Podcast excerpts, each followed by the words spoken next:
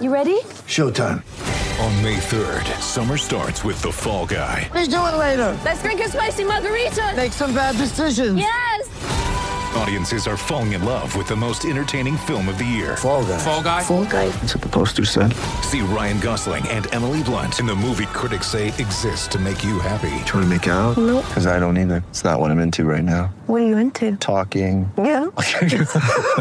The Fall Guy. Only in theaters May 3rd. Rated PG-13.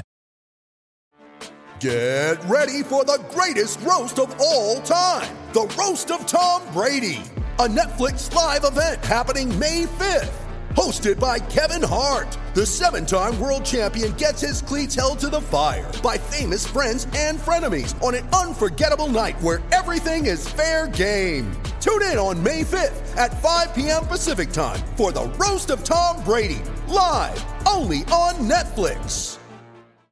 With threats to our nation waiting around every corner, adaptability is more important than ever. When conditions change without notice, quick strategic thinking is crucial. And with obstacles consistently impending, determination is essential in overcoming them. It's this willingness, decisiveness, and resilience that sets Marines apart. With our fighting spirit, we don't just fight battles, we win them. Marines are the constant our nation counts on to fight the unknown. And through adaptable problem solving, we do just that. Learn more at marines.com. I'm Alex Rodriguez. And I'm Jason Kelly. From Bloomberg, this is The Deal. Each week, you'll hear us in conversation with business icons. This show will explore deal making across sports, media, and entertainment. That is a harsh lesson in business. Sports is not uh, as simple as bringing a bunch of big names together. I didn't want to do another stomp you out speech. It opened up so many more doors. The show is called The, The deal. Deal. Listen to The Deal. Listen to The Deal on Spotify.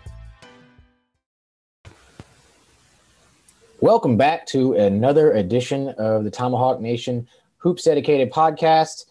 I am Matt Minnick, your host, as always, coming to you here with with Michael Rogner uh, co-hosting, and and Michael, it's another podcast, another another one that we get to celebrate not just a win, but a but a double digit win in in the Yum Center. Yeah, I don't remember a ton of double digit wins in, in ACC history. So to get to talk about two so quick back to back, that's that's great.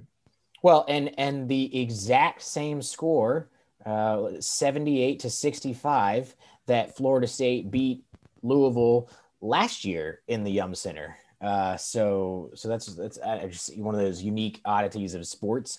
Uh, th- this one, it's you know there was, I, I don't want to say that there was never any doubt because I'm sure that everyone tensed up just a little bit whenever uh, Louisville finally cut it to single digits there in the second half. I think they cut it to eight or nine at one point on a on a three point shot. But um, to, for all intents and purposes, it was largely over by halftime, and and Florida State to me did what what I think is probably Louisville allowed to happen what I think maybe the worst case scenario when playing a a team like Florida State. And even though we're not maybe not as deep as we have been last year, for instance, we're still a deep team by by college basketball standards.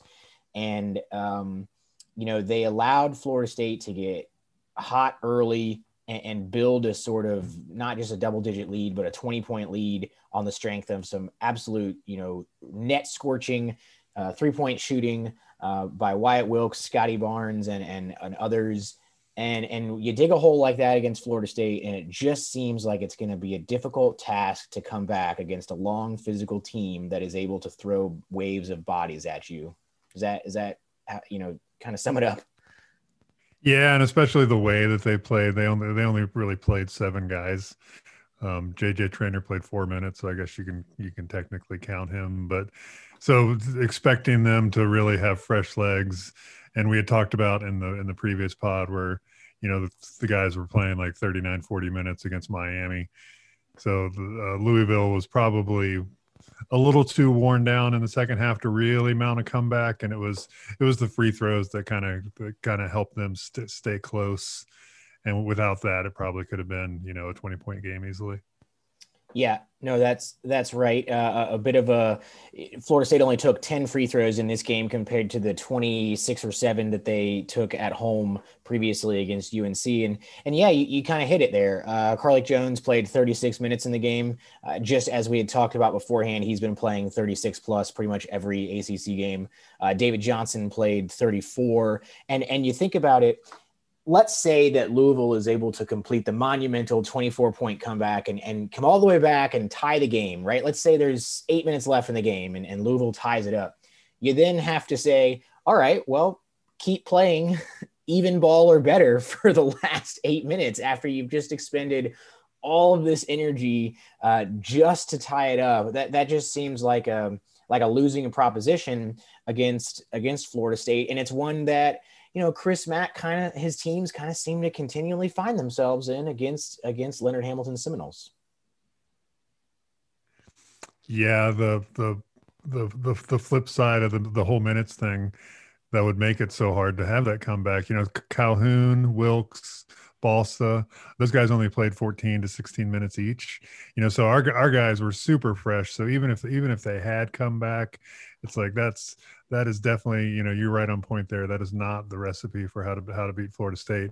If you're if you're down at some 24 points at, at some point in the game you know it's obviously not looking good against anybody but against a team like florida state that's that's a that's a tough hill to climb. Yeah yeah, and so this was a Florida State team that that flexed its, mus- its muscle actually without Anthony Polite. Uh, before the game, we had sort of asked ourselves, well, is Scottie Barnes playing? Because he, as you may recall, uh, tweaked his ankle in the NC State blowout. Uh, did not play in the UNC win uh, the the game after, and and he was sort of a game time decision and was able to give it a go for 22 minutes and actually had a productive 22 minutes. Um, you know, I mentioned the couple of threes there. He he had you know 10 points, six boards, a block, a couple steals. So so a well-rounded performance by Scottie Barnes. Uh, but the, the, team actually lost Anthony Polite, arguably its best uh, perimeter defender uh, by the numbers, uh, the team's best three-point shooter and yet still went nine for 21 from three, uh, scored almost 1.2 points per possession, and held Louisville under one point per, uh, per possession. What what did you think about the job Florida State was able to do uh, on the perimeter and defensively without starter Anthony Polite? Yeah, I was concerned when I when the game first started and they said he wasn't playing about you know they've got Carlik Jones and David Johnson. Those are those are both big time players on the perimeter, and Anthony Polite, as you mentioned, is our best perimeter defender. So how is it going to affect us? And turns out really didn't affect us at all. And and and, and that that's a, that's a tribute to to Ham and the coaches and, and the system that they've that they've stuck in. You you you you unplug Anthony Polite, you plug in Scottie Barnes, and and everything just kind of rolls along as as as normal. And the the the reason that it rolled along as normal is because we knocked down shots. And I, and you know I, I got a couple texts during the game that basketball is awfully fun when your team is making shots and as as long as we're you know shooting 40 plus percent from three it's going to be awfully d- difficult team to beat regardless of whether or not you know anthony polite or some other random starter is is out of the lineup yeah, no, yeah, and and and it was a team effort, truly. Uh, Calhoun, as he is wont to do, made his only uh, only three attempt. He, he's had uh, I don't have the exact numbers in front of me. He's had look three or four games uh, this year where he is he's one for one uh, from three. So Calhoun shipped in there. Um, the Barnes, as mentioned, made a couple. Wyatt Wilkes got the start in place of Anthony Polite. He came out on fire, hit three three balls early. Also, by the way, I would note he grabbed a couple of rebounds and, and some steals too. So nice performance by by the junior Wilkes and RayQuan Evans, who who really um, we've talked about now the last couple of podcasts since maybe the Gardner Webb game, um, RayQuan Evans has really turned a corner. And, and it's not just, I think we mentioned this last time, it hasn't just been in games where Scottie Barnes was out. There's been, you know, people talk, oh, well, is does the offense just flow better with RayQuan? Uh, you know, and, and we could we could have that discussion, but this was a this is you know the NC State game and the and the Louisville game, Scottie Barnes played 20 plus minutes in both of those. In fact, played on the court at the same time with RayQuan Evans uh, for for a number of minutes. But man, Evans, uh, the senior, ha- has really found himself three for four from three point shooting. Uh, he had he had a few rebounds there and a steal, and just played a nice all around game, controlling uh, controlling FSU's offense. Yeah, if it weren't if it weren't for RaiQuan Gray, the other RayQuan, we might be talking about Evans as as the MVP of this little run that Florida State's put together. He has been playing well.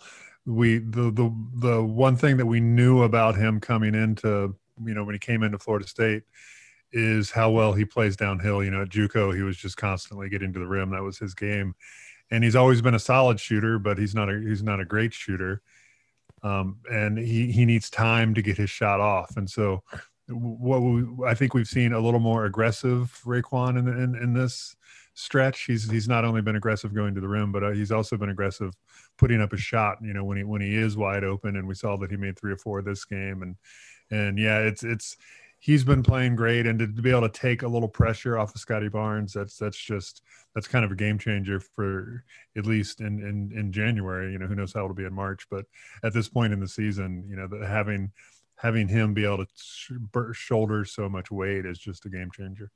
It is, and, and I might I might even challenge a little bit of of you saying he's not a great shooter. I, I will completely admit that it is a small sample size. We're still talking about a guy who uh, for his Florida State career has only attempted 32 threes. Uh, we, you know, PJ Savoy used to get up 32 threes uh, in about four games sometimes. So I, I, will gladly accept the small sample size.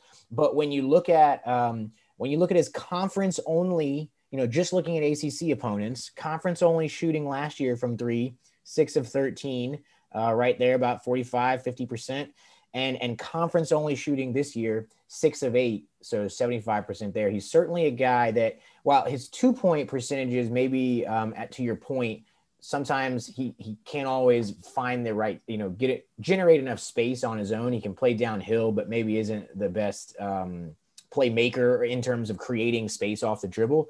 When he gets set up for when he gets his shoulders square and, and gets set up for an open catch and shoot three he seems to be knocking them down, uh, even if we are talking about a sample size of, of around 30. Um, I don't know. So maybe a challenge there. But you mentioned RaiQuan Gray. So we've talked now for about 10 minutes and haven't even mentioned uh, the big fella.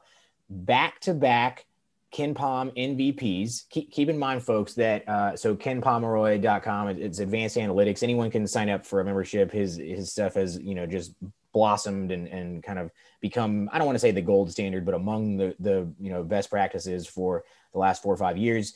Um, his algorithm takes one mvp for the whole game. It's not one per team. It's one one for the whole game. Typically it would go to the to the player on a winning team but not always is the case. Uh RaiQuan Gray up to his uh up until the North Carolina game he had never had a KenPom MVP in his Florida State career. He has now put up back to back KenPom KenPom MVP performances, knocking down shots in both games, uh, all over the court, uh, grabbing rebounds, facilitating assists. Uh, you know, he is just, I, I mean, blossoming before our eyes. And I don't know. Is is he the guy that takes Florida State into that next level of like maybe they can make a deep March run? Well, what lends that uh, lends me to think that way is that he's also played 30 minutes in each of the last two games. You know, when he when he was the best player on the floor, and he he'd only done that twice, two other times in his career, both this year, once against Indiana, once against Georgia Tech. You know, and so so coming into this year, it's his fourth year in the program. He's been playing for three years you know, he just he's never been a guy who would eat up a ton of minutes. He would have to come in and do all his work in like 15, 18 minutes or something like that. And so to have him at his size be in enough good enough shape that he can play ham system for 30 minutes, that's just a huge game. That's just a huge thing for him. And couple that with how efficient he's been and good night. I mean, it, it's it's been you know, forget the KenPom MVP. Just using using the eye test, it has been clear that he's the best player on the floor the last couple of games. It's not to say that he's always going to be that way, but just knowing that he has the ability to do that in conference games against good opponents, you know, that that's that's pretty exciting thing to see if you're a fan. It is, and, and among among players on the team who play at least um, let's let's say at least a quarter of the team's minutes, 25%. So uh, the, the the folks that that would sort of drop out are Tanor Ngom has not played 25% of our minutes this year. Uh, Quincy Ballard has not played 25% of our minutes this year. And Nathanael Jack has not played 25% of our minutes this year. Uh, so among everyone else on the roster, I mean, RaiQuan Gray is the second best defensive rebounding uh, player on the team, only only just a, a touch behind Balsa. Um, he is the second best uh, block uh, percentage on the team. Uh, he is the second best steal percentage on the team. Um, he he's improving his shot. You can clearly see him knock down some of the floaters and even now like step back long twos. Uh, you know, his three point shot still has a little bit of room to come around, but I mean, we're talking about a guy who has made significant improvements, not since he stepped on the court uh, his freshman year, but since you know the end of last year, and we shouldn't be surprised, right? I mean, Leonard Hamilton and Stan Jones have proven that if nothing else, they can develop uh, talent. And, and, you you look, you go all the way back to the Al Thorntons, and and, and you know those those folks, the Solomon Alabis, uh, the Michael Snaers, up through the Bernard James, and and then recent years with with uh, Terrence Mann and Trent Forrest and Mfiondu Kabengele and all these guys, Devin Vassell. If you work at Florida State, you will develop as a player. But but the improvement that RaiQuan Gray has made, even just since last year, is is remarkable. And I mean, did you would you have imagined that you would have seen some of his offensive abilities this year? Not the way that we've been seeing. Not not not not, not the total package. I would expect more, you know, sort of incremental jumps. Like he might he might get much better at say free throw shooting, and then the you know the rest of his game would still kind of be where it was but to just see him kind of get better across the board that's that's the recruiting pitch right there is is for, for forget about the one and duns you know any, anybody can take a take a lottery pick have them in their system for a year and have them leave as a lottery pick but to have a guy come in and barely be functional at the ACC level and have him develop to this point is is remarkable. You know, it's it's it's it's the kind of thing that you want to be pitching to all of these you know fringe top 100 recruits that, that, that you're trying to land is is come to Florida State and you will be a completely different player by the time that you leave. It's it's true, and I hate to I hate to kind of call people out, uh, but you know, not like they're listening to us anyways. But you know, you look at a, a coach like Mike White, who who I I respect, like interviewing Mike White is a treat. He gives candid, thoughtful answers, and he clearly knows a lot about basketball. But he, you can't help but wonder that if RaiQuan Gray, an in-state kid, went to UF, I, I don't think there's any way. I mean, there's just no body of work to suggest that he would have developed in a manner like this. Mike White is taking guys like Scottie Lewis, who actually were expected to be one and done lottery picks. And, and I don't know that Scottie Lewis is even going to get drafted this year. He might have to come back for a third year. So, you know, I just don't, at this point, there's just no reason in my mind why you would pick UF over Florida State. And, and even when you talk about Hall of Fame guys like, like Coach K, what's one of coach k's kind of persistent problems now is that they have a they don't have a lot of depth they don't have a bench and and you know it's we've talked sacrificing the development of you know guys five six seven eight on the roster at the expense of highlighting you know, the Jalen Johnsons or the Zions or whatever at the top of the roster and playing those guys, meaning, you know, leaning on them for the majority of minutes. I just don't know a lot of other programs in the ACC or the region that that a guy like RaiQuan Gray could have been given this type of development curve. Yeah, I was watching I was watching the Duke game the other night, and they the announcers were talking about Matthew Hurt, and they were pointing out how college basketball is really about all the two and three stars out there that that develop over three and four years. And they were using Matthew Hurt as an example, and I'm like, wait a minute, he was the number 12 overall recruit in the nation. You know, he's he's this five star who's been in the system for three years, and yeah, he, yeah, he's developing, and and and, and he's supposed to. I mean, he's a five star recruit. So yeah, you, you just don't see this on a lot of other teams. Um, you know you're you're gonna you're gonna have random guys from Pitt and and Justin you know, Champagnie. Syracuse and Boston College or yeah exactly so you, there's there's I mean there's there's definitely other examples out there but in terms of just the consistent ability to do that I would I would put Ham and, and staff up against certainly anybody in the ACC and maybe anybody in the nation yeah, you, like you said, you just don't see it consistently happen year after year where there's that, oh man, Florida State loses a couple draft picks. By the way, several of those draft picks were outside the top 50 when they were recruited, you know, so loses a few draft picks. And how are they going to replace that? And, and it's to the point where it's just like I, am sure that one of the other guys who are now in their third or fourth year in the system are probably going to make a remarkable leap leap and and step and fill those shoes. I mean, maybe Chris Beard is, is another person to put in the category, but it's it's just remarkable. And which maybe brings me to the last point of this of this UL recap here. Uh, MJ Walker. We haven't even talked about MJ Walker yet. He he's the senior leader star of the team. Uh, and, and you talk about people who have been able to remake their games.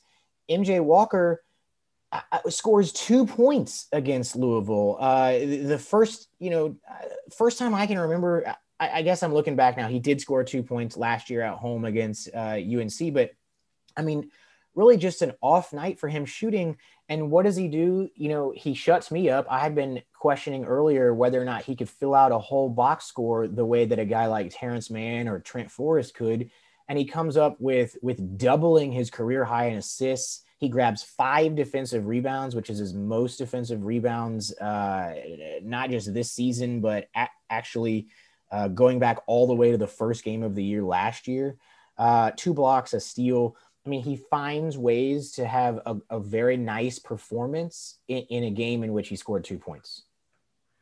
Yeah, he's now ninth in the ACC in uh, assist rate. So if you if you if you had that coming into the season, then then then let me know. Uh, yeah, it's it's it's his development has been a little bit of a special project just because he was a very highly rated four star recruit when he went, you know when he when he signed at Florida State and it's we've always really focused on his ability to transition from a 3 and D player to someone who can also score off the drive. But one of the things that we missed while sort of hyper focused on that is, you know, these other elements of the game that that are also continuing to to improve, which really shows, you know, a work ethic and and you know how hard he's working to become a complete basketball player. And it's taken maybe a little longer than we hoped but but it's but it's there. And he is if you if you were to single out one guy on the team who's who's totally necessary from now until the end of March. It's it's Jay Walker. I mean, he's he's our leading scorer. He's the team leader, and you know, so to see him have ten assists on a night when he couldn't score, that was that was that was pretty impressive. Yeah, yeah, and and as you mentioned, his assist rate is is almost double what it's been at earlier points in his career. By the way, folks, assist rate is the number of made shots that you assisted on while you were on the court uh, versus the number of made shots that occurred while you were on the court. Um, and so, I mean, that's almost double his playmaking skills have taken a significant jump forward in his his vision and ability to set up teammates. His free throw rate, like the rate at which he is getting to the free throw line, has has almost doubled uh, from last year. It has doubled from his sophomore year, which is which is excellent, uh, big time. And and if you talk, you said you know his work ethic. If there's nothing else that could show a guy's work ethic than this progression, this is his four year free throw percentage numbers, uh, which frankly, I, I care more that he's getting to the line more, but just here's his four year numbers freshman year, 75%, sophomore year, 78%, junior year, 80%, senior year, 92%. If, if that's not evidence of a guy who is getting in the gym and honing his craft of year over year over year improvement from the free throw line, I, I don't know what else is. Yeah, and he's also ta- he, he's taken more than he's taken twos. He's taken more free throws than he's taken threes. So it's that that ability to get to the line has also increased over the last three years, and and uh, so yeah, it's it's he's he's kind of rolling up into the into the complete like Michael Snaer type player. Yeah, yeah. So so kudos to RayQuan Evans, kudos to RaiQuan Gray, and kudos to MJ Walker, who who you know their improvements and their their diligence and hard work in the off season are, are making you know once again Florida State is is a contender for the ACC title. Uh, so let's talk about that real quick. I want to get to the uh, the rematch against Clemson coming up, but before we do that, maybe just a couple minutes on sort of the state of the ACC.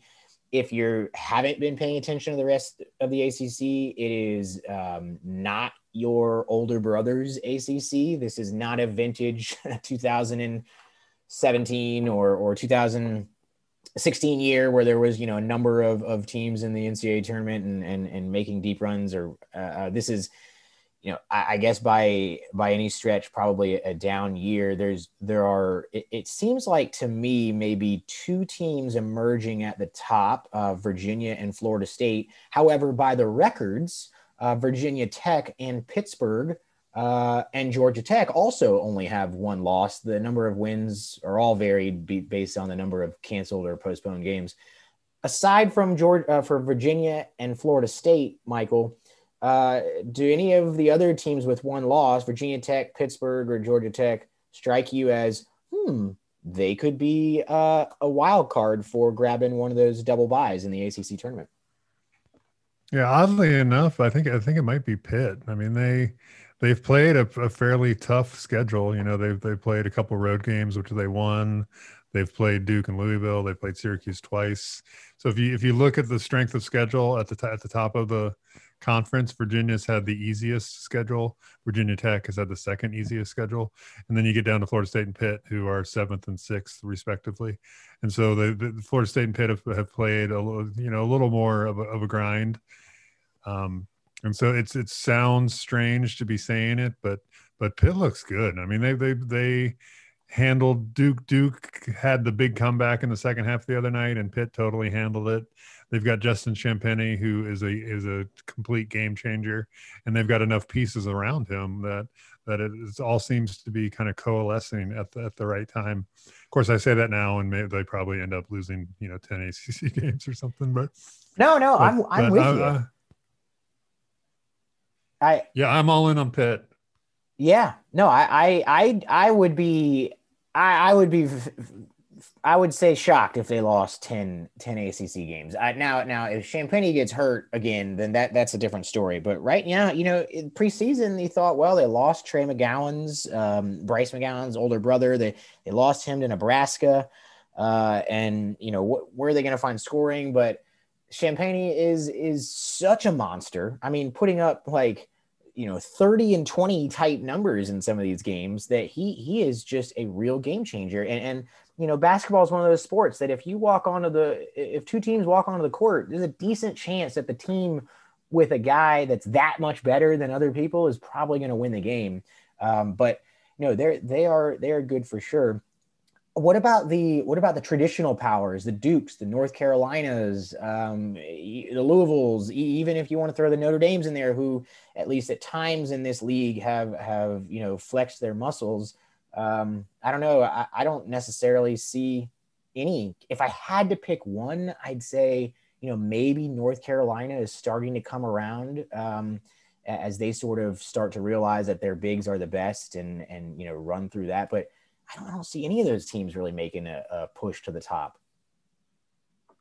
Yeah, I think it'll be interesting. There's their Duke and Louisville play Saturday and you know the winner of that game kind of positions themselves to be the team that can maybe get back to the top of the standings but again i'm just not seeing it i mean louisville lost to miami miami's bad and and duke is just not you know not all that uh, on offense or defense they have no they they're, they're not so you know soft. duke level on on either end of the floor yeah they're soft they, they so can't soft. score it's just they're, they're they're a mess and north carolina i mean they're everybody picked them like fourth in the ACC, but they're done. They're they're they're they're not going to be the team that makes the run, and Notre Dame is terrible, so they're obviously not going to be the one. I, I think you know North Carolina. I think North Carolina could get it done if.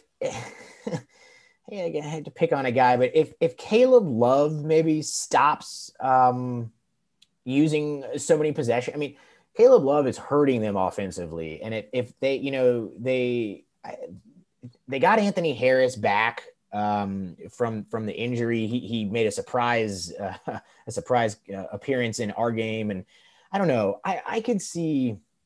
I can see North Carolina maybe getting into the the fourth or fifth spot. I, I agree with you about I don't know. We'll see. Maybe Louisville can can right the ship here, but that was a bad loss to Miami. And then at the bottom, you've I mean you've got just uh, Boston College and Wake Forest are are not good basketball teams. And uh, I mean Wake Forest is trying. They've got the new coach there, was Steve Forbes, and clearly their effort has been better this year than it was in the last couple of years under uh, Danny Manning. Like they aren't quitting in games and losing by forty, um, but they just don't have a lot of pieces to work with. Yeah, and and the, the, at least they tried. They they they hung in there against North Carolina, but but uh, you know they're just Wake is Wake is a really bad basketball team.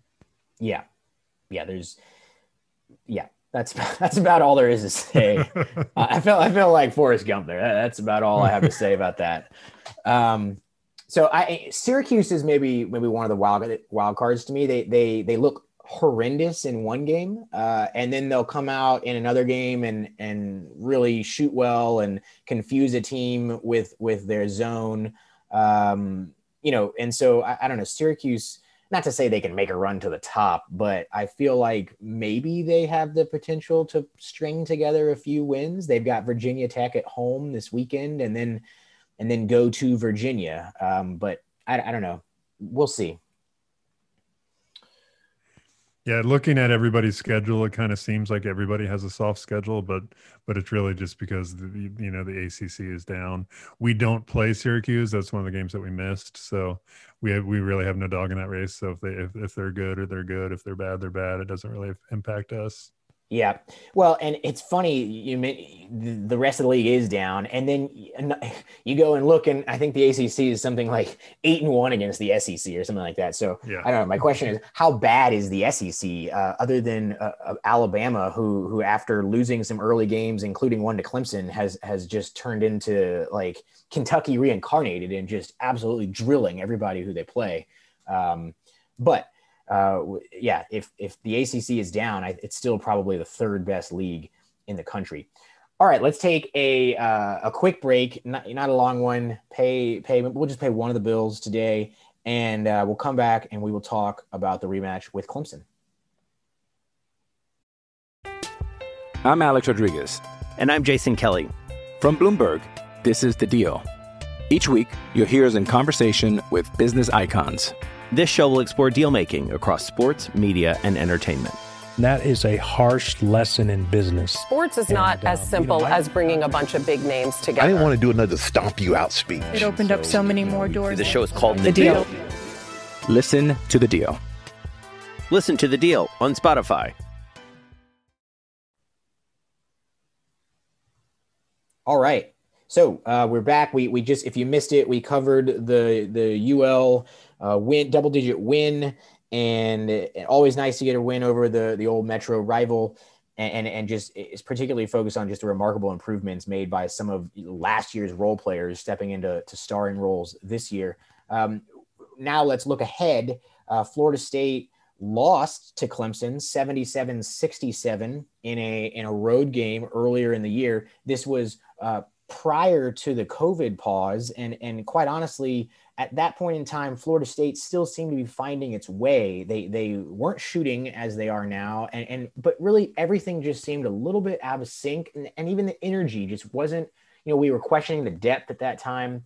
Uh, since they had that chance to kind of regroup, uh, you know, get, get themselves, you know, find their footing over the COVID break, they've come out and put together three consecutive strong performance, they being Florida State, on the other side of the coin, Clemson, uh, who at one point was ranked as high as I think 12th in the country, uh, boasting wins over Alabama and, and Florida State and Maryland.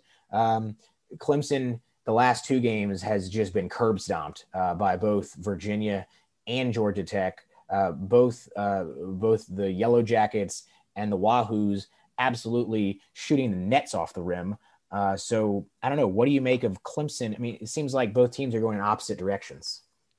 Yeah, if you're a Clemson fan, the world looked pretty good a week ago. You know, you're you're ranked 12th, you're nine and one, three and one in the ACC. You had beaten good teams, everything was looking great, and then that Virginia game happened where they lost by 35. And then they, you know, the then the surprising thing was following it up last night with with the you know getting whooped by by Georgia Tech, which is you know you mentioned it is it is two ships passing in the night right now. Florida State is playing its best basketball of the year, which is very different from the last time they played, and Clemson is playing its worst basketball of the year. Who knows if that's going to hold serve on Saturday, but but that's definitely the the way that it looks right now.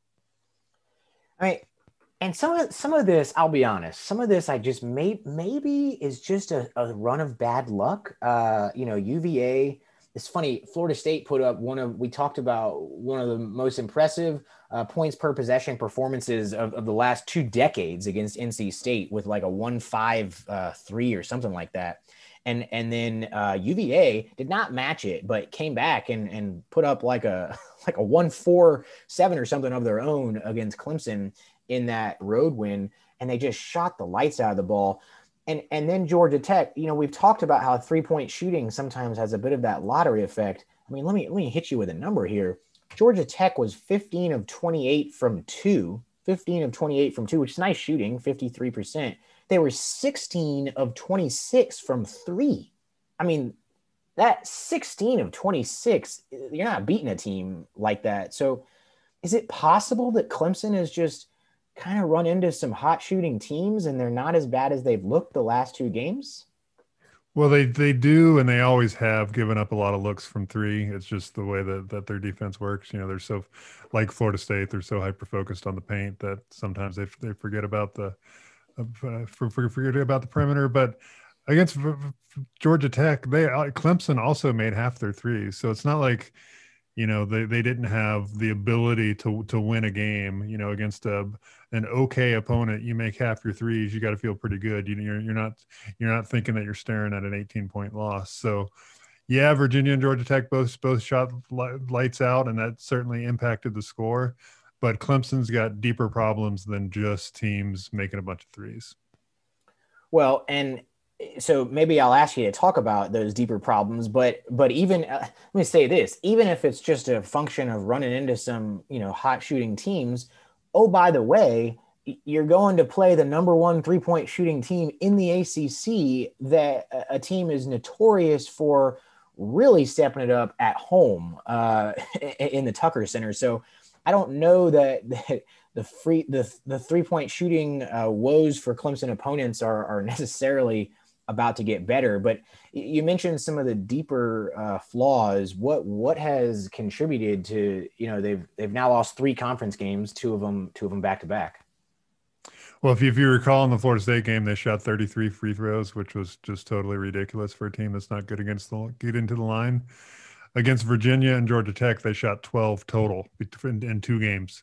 So they're they're not giving themselves any opportunity to pick up free points and uh, you know, this will likely all change against Florida State because we we tend to get the whistle that way. But but if if they're if they're not scoring points at the line, then you know where are they getting their points from? They're they're a decent uh, shooting team. They make thirty four percent, which is you know right right about the the NCAA average from from deep, and they they're they're not they they're turn turn the ball over more than average um, their offensive rebound is maybe average. You know, they're just there's not a lot of places where Clemson has the ability to pick up free uh, free or cheap points. So if if they're facing a team that's burying threes, it's just I Clemson doesn't have the offense right now to be able to to, to be able to play play catch up, and it seems to be getting worse rather than better. So if I'm hearing you correctly, then so looking back at the first, because it's almost like, well, how, how could Florida State, based on what you're saying, how could Florida State have lost, not just lost the first game, but actually lost it by double digits? I, I will point out that that game was uh, nearly tied going into kind of the final um, final 10 minutes of it. And then, and then it looked like Clemson wore down. Uh, and at that point in time, kind of tired and, and, and, you know, struggling Florida State team. But it, how, how, how did Florida, how did Clemson beat Florida State the first time? Just simply the, the getting to the line 33 times? Yeah, it was a pretty much a perfect storm. Uh, they, they got to the line 33 times. We got to the line nine times. Uh, we turned the ball over way more than than we should have, especially considering that Clemson doesn't, you know, they're they're not out there forcing a, a, a ton of turnovers like like Florida State does.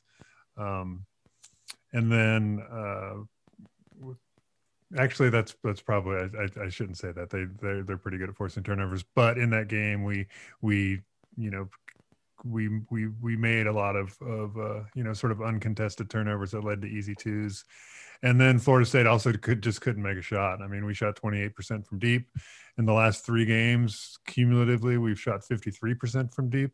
You know, the the the real Florida State is somewhere in between those two. So if Florida State would have just had you know an average shooting night um, re, you know regardless of the other problems then it's then it's pretty much a tie game going down the stretch. Yeah.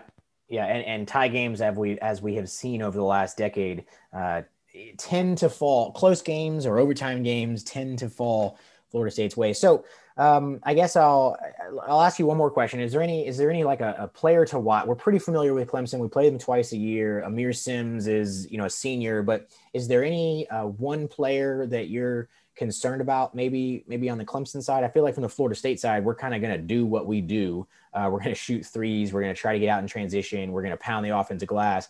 Is there anybody on the Clemson side that just is, is concerning to you? Yeah, I think I think the first person of concern would, would be Lee Cassell, and he's not a player for Clemson. He's a referee, and if we, if we get him, then then look out. It's, it might might be a long night. But in terms of of Clemson players, uh, Nick Honor is probably the guy. You know, he's he's a transfer. Um, he he came into Clemson from Fordham, and he's just he's just a sophomore. He's a little bowling ball of a guy, five ten, and he's shot the most threes for Clemson this year, and he's made forty four percent. And so, you know, Florida State sometimes has a tendency to lose shooters in transition. And if someone like like uh, Nick Honor were to get hot, then then that would could definitely go a awfully long way to keeping them in the game. Yeah, good stuff. And and you know, Tuck has has pretty notoriously good sight lines too. So it's not just Florida State that shoots well uh, from three in Tuck. Oftentimes you see opponents do that too, and and and it's just a it's just a nice shooting arena. So um, all right. Well, what what about uh, a, a, score prediction here? We we both picked a Florida State win over Louisville. Uh, we were both correct, although I think I think we both did have us covering, but uh, neither one of us had us had us winning by double digits. Uh, what is your uh, prediction going into the the rematch with Clemson? Well, this is a game that I would really like Anthony Polite to be ready for. So hopefully his shoulder injury uh, was not too bad. But regardless of whether or not he plays, I think we pick up the win. And if ever if if if we have our full arsenal of players, I'm going to go ahead and take like a 77 to to 68 type win. So we'll win and cover. Okay, so you're taking sort of sort of the mirror image of the first game, which was a 77 to 67 yep. uh, Clemson win. So I, I agree with you. Anthony Polite would would certainly make a difference, especially against a guy like Nick Honor, who you brought up. Uh, it's always nice having your best perimeter defender. I, I also though just think that you know Malik Osborne is playing a lot better basketball right now than he was three to four weeks ago. RayQuan Evans has, as as we've talked about, has stepped it up. Um, e- even guys like uh, Tanor Ngom and, and Nathanael Jack are finding ways to contribute. So I I do think that we're we're just a different team right now, and I from listening to some of the players, uh, they they certainly um, are motivated by the previous result um, against Clemson earlier this year. There seems to be a chip on their shoulder, and so I will say that Florida State wins, and I'll say they they uh, duplicate their 13 point win that they just had against Louisville. Um, I, crazy to think of three double digit ACC wins out of four games, but but give me um, 80 to 67. Well, all right then. Yeah. So I we both have us covering and covering. I don't want to say big, but you know, covering by a healthy healthy amount. Um, all right. Anything else for anything else standing out to you? You got any other uh, Saturday games on your watching plate? I'll be tuning into the Green Bay Packers in the NFC Championship game that is happening at the exact same time as as FSU and Clemson on ABC. Oh. Yeah, there's as always on Saturday. There's some there's some good basketball for the non-football watchers out there.